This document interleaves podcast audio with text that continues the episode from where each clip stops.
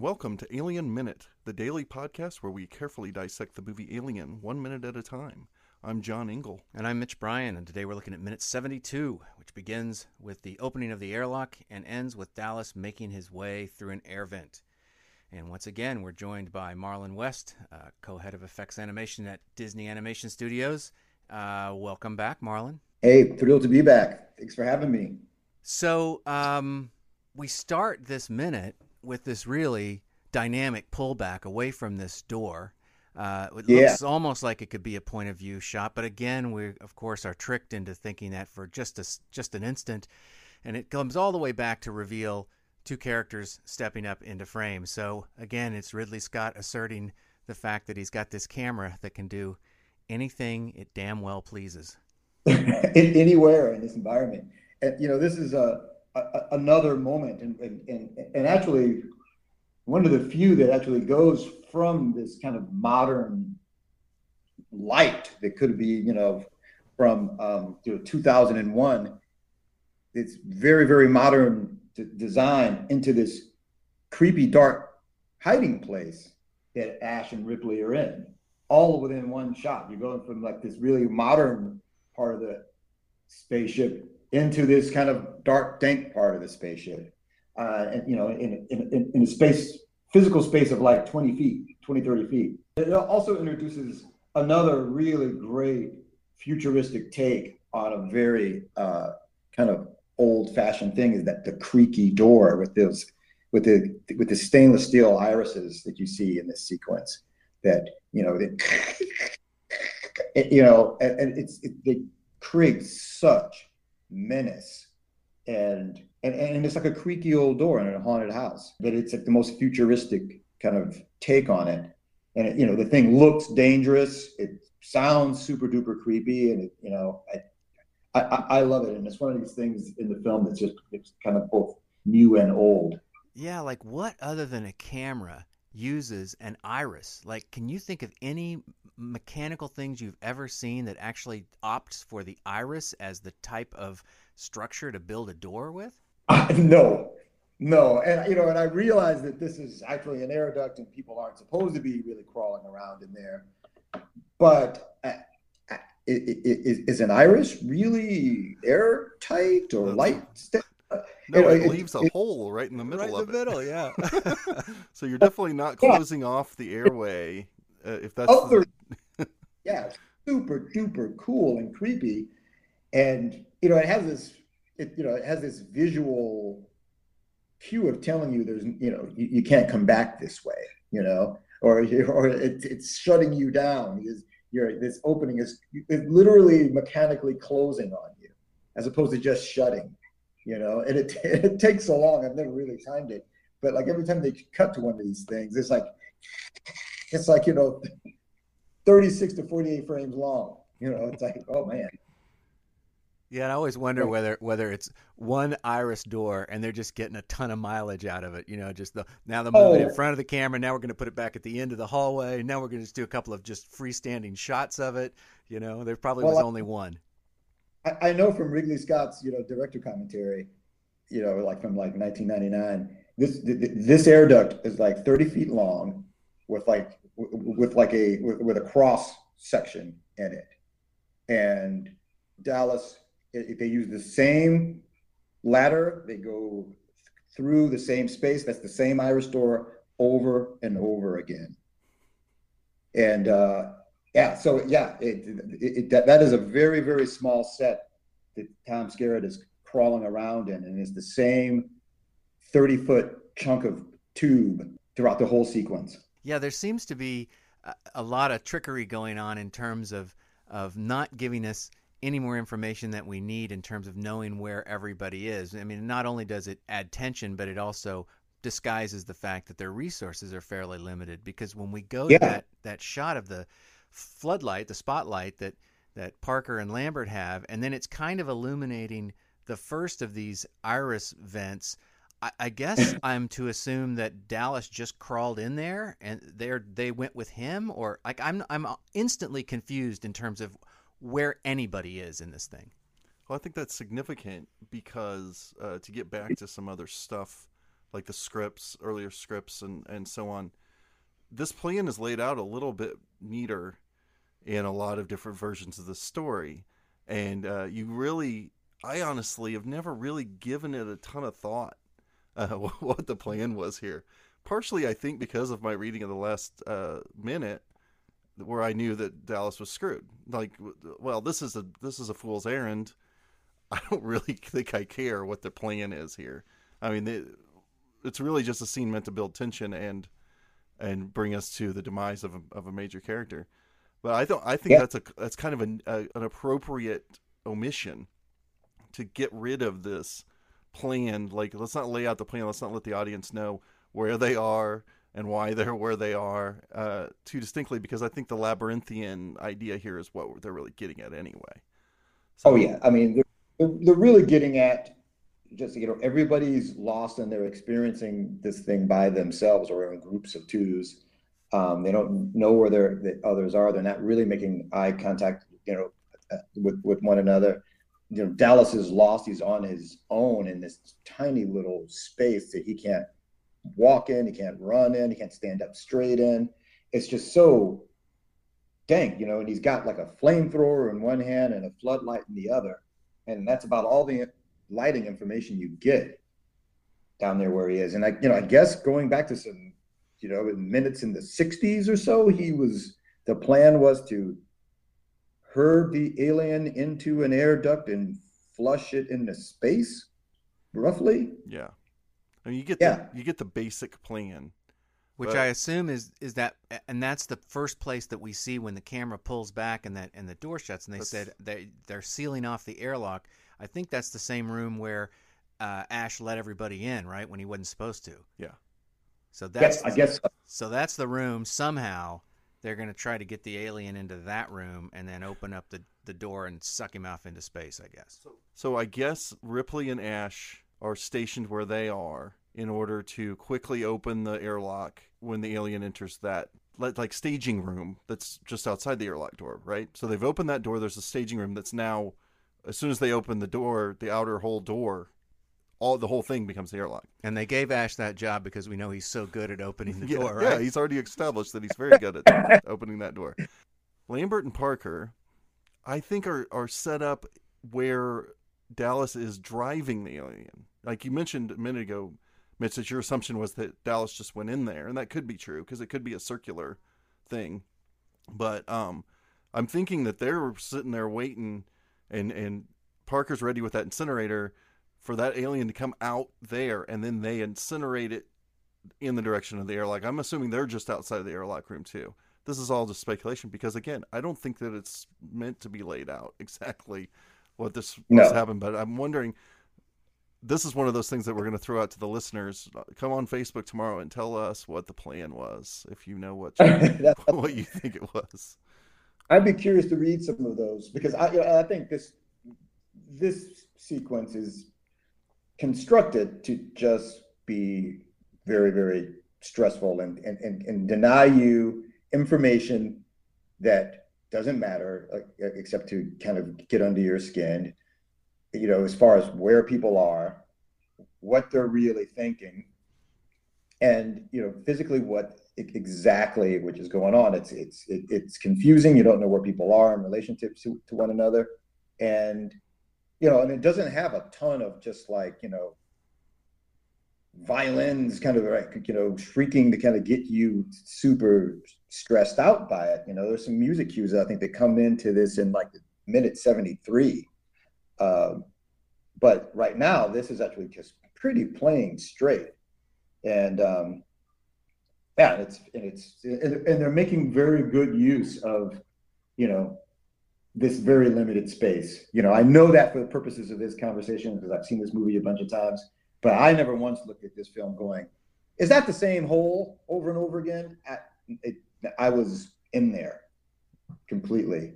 You know, and I guess another thing, you know, this is this is not a two-story set anywhere in this film. It's like a one-story set on, you know, that they were shooting in. So anytime somebody goes down a ladder or ladder, that that actor is actually scrunching down on the other side of it or acting or you know or, are suggesting that they're going downstairs or going upstairs because they're you know this is a set that didn't have two stories.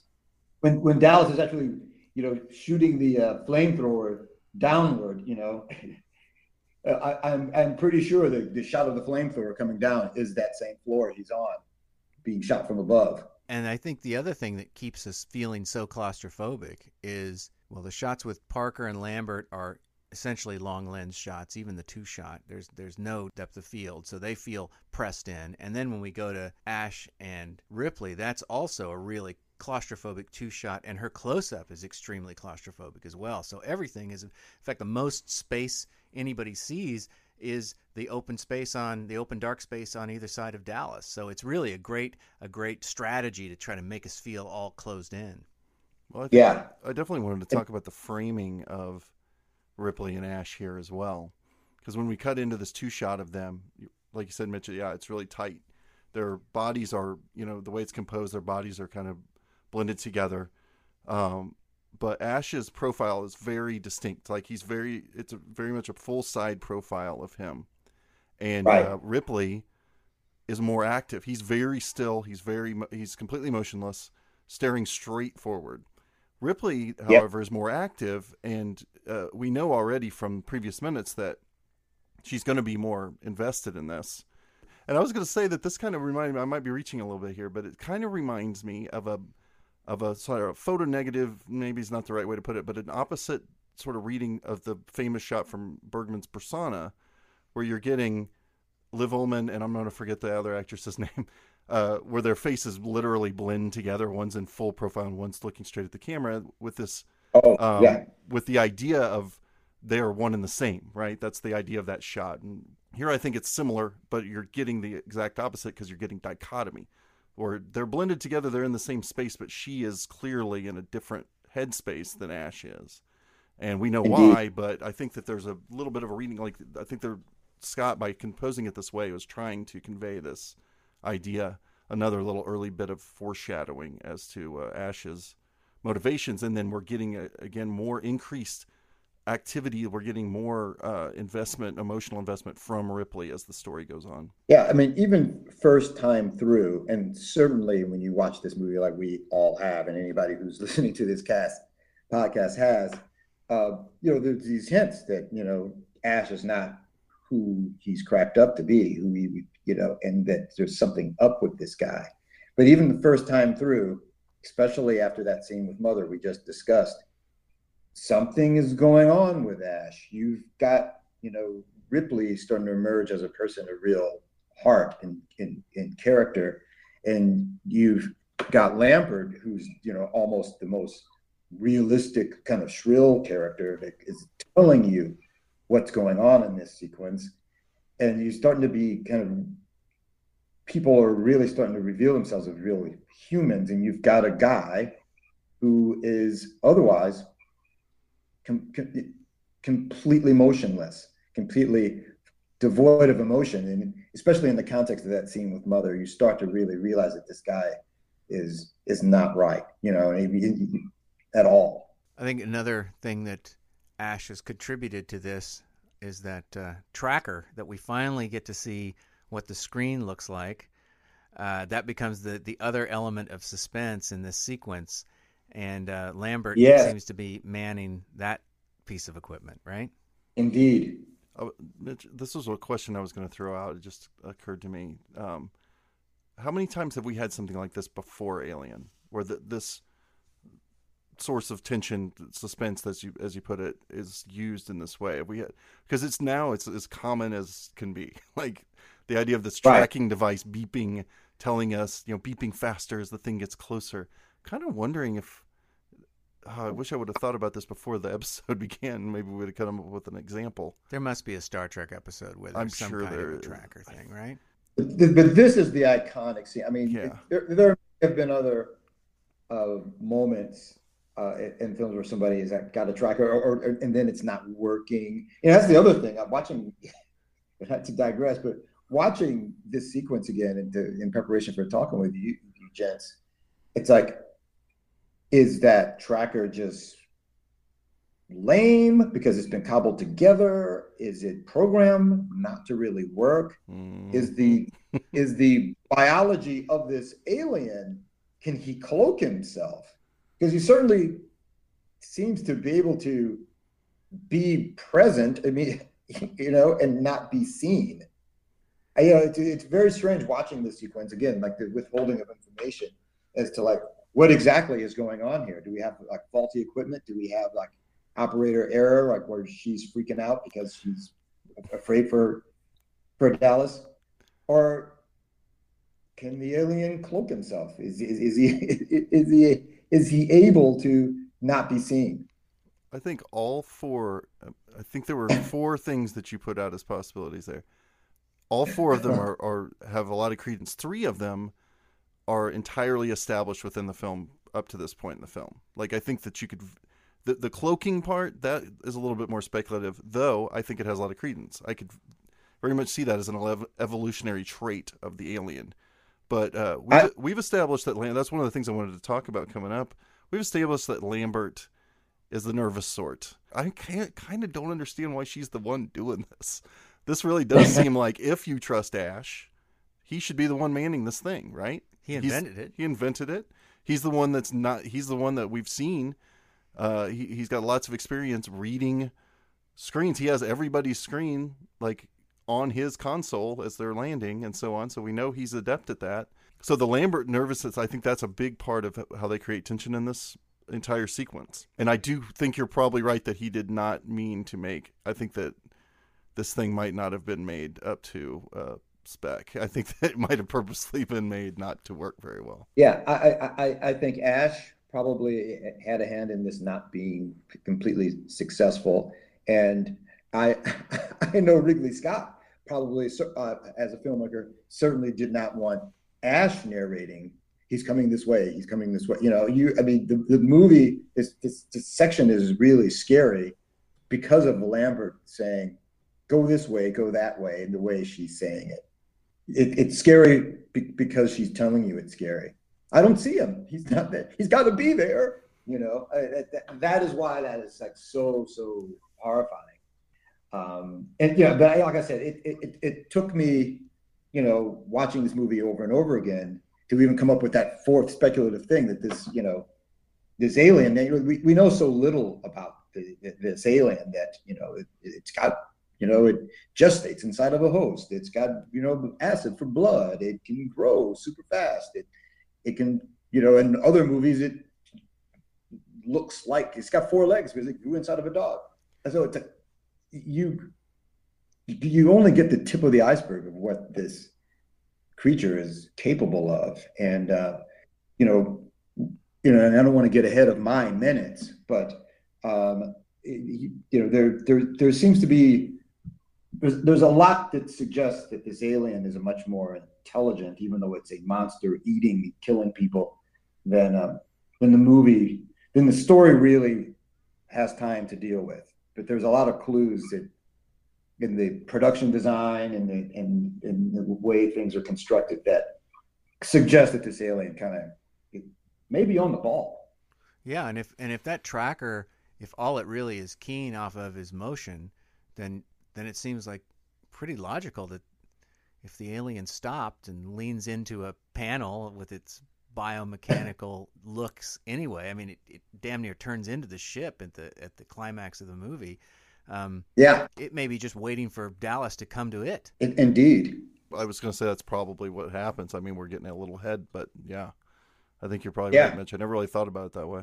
But yeah, the the alien is waiting for Dallas to come in to it. Do you have anything else for this minute? We can move on if you guys want. No, I'm, I'm ready to move on. Yeah, we can move on. By all means, gents. All right. Well, uh, as usual, you can find us at alienminute.com. Uh, subscribe to us on iTunes, Stitcher, or Google Play. You can follow us on Twitter at Alien Minute Pod, on Instagram at Alien Minute Podcast, and uh, we want to give a shout out, as we usually do, to Star Wars Minute uh, for f- discovering or inventing this format that they're letting us borrow. And uh, there are many other minute format podcasts. You can find them at moviesbyminutes.com. Uh, uh, they're good shows. You should check them out over there. All right. Well, that's going to do it for minute 72. We'll see you tomorrow for 73.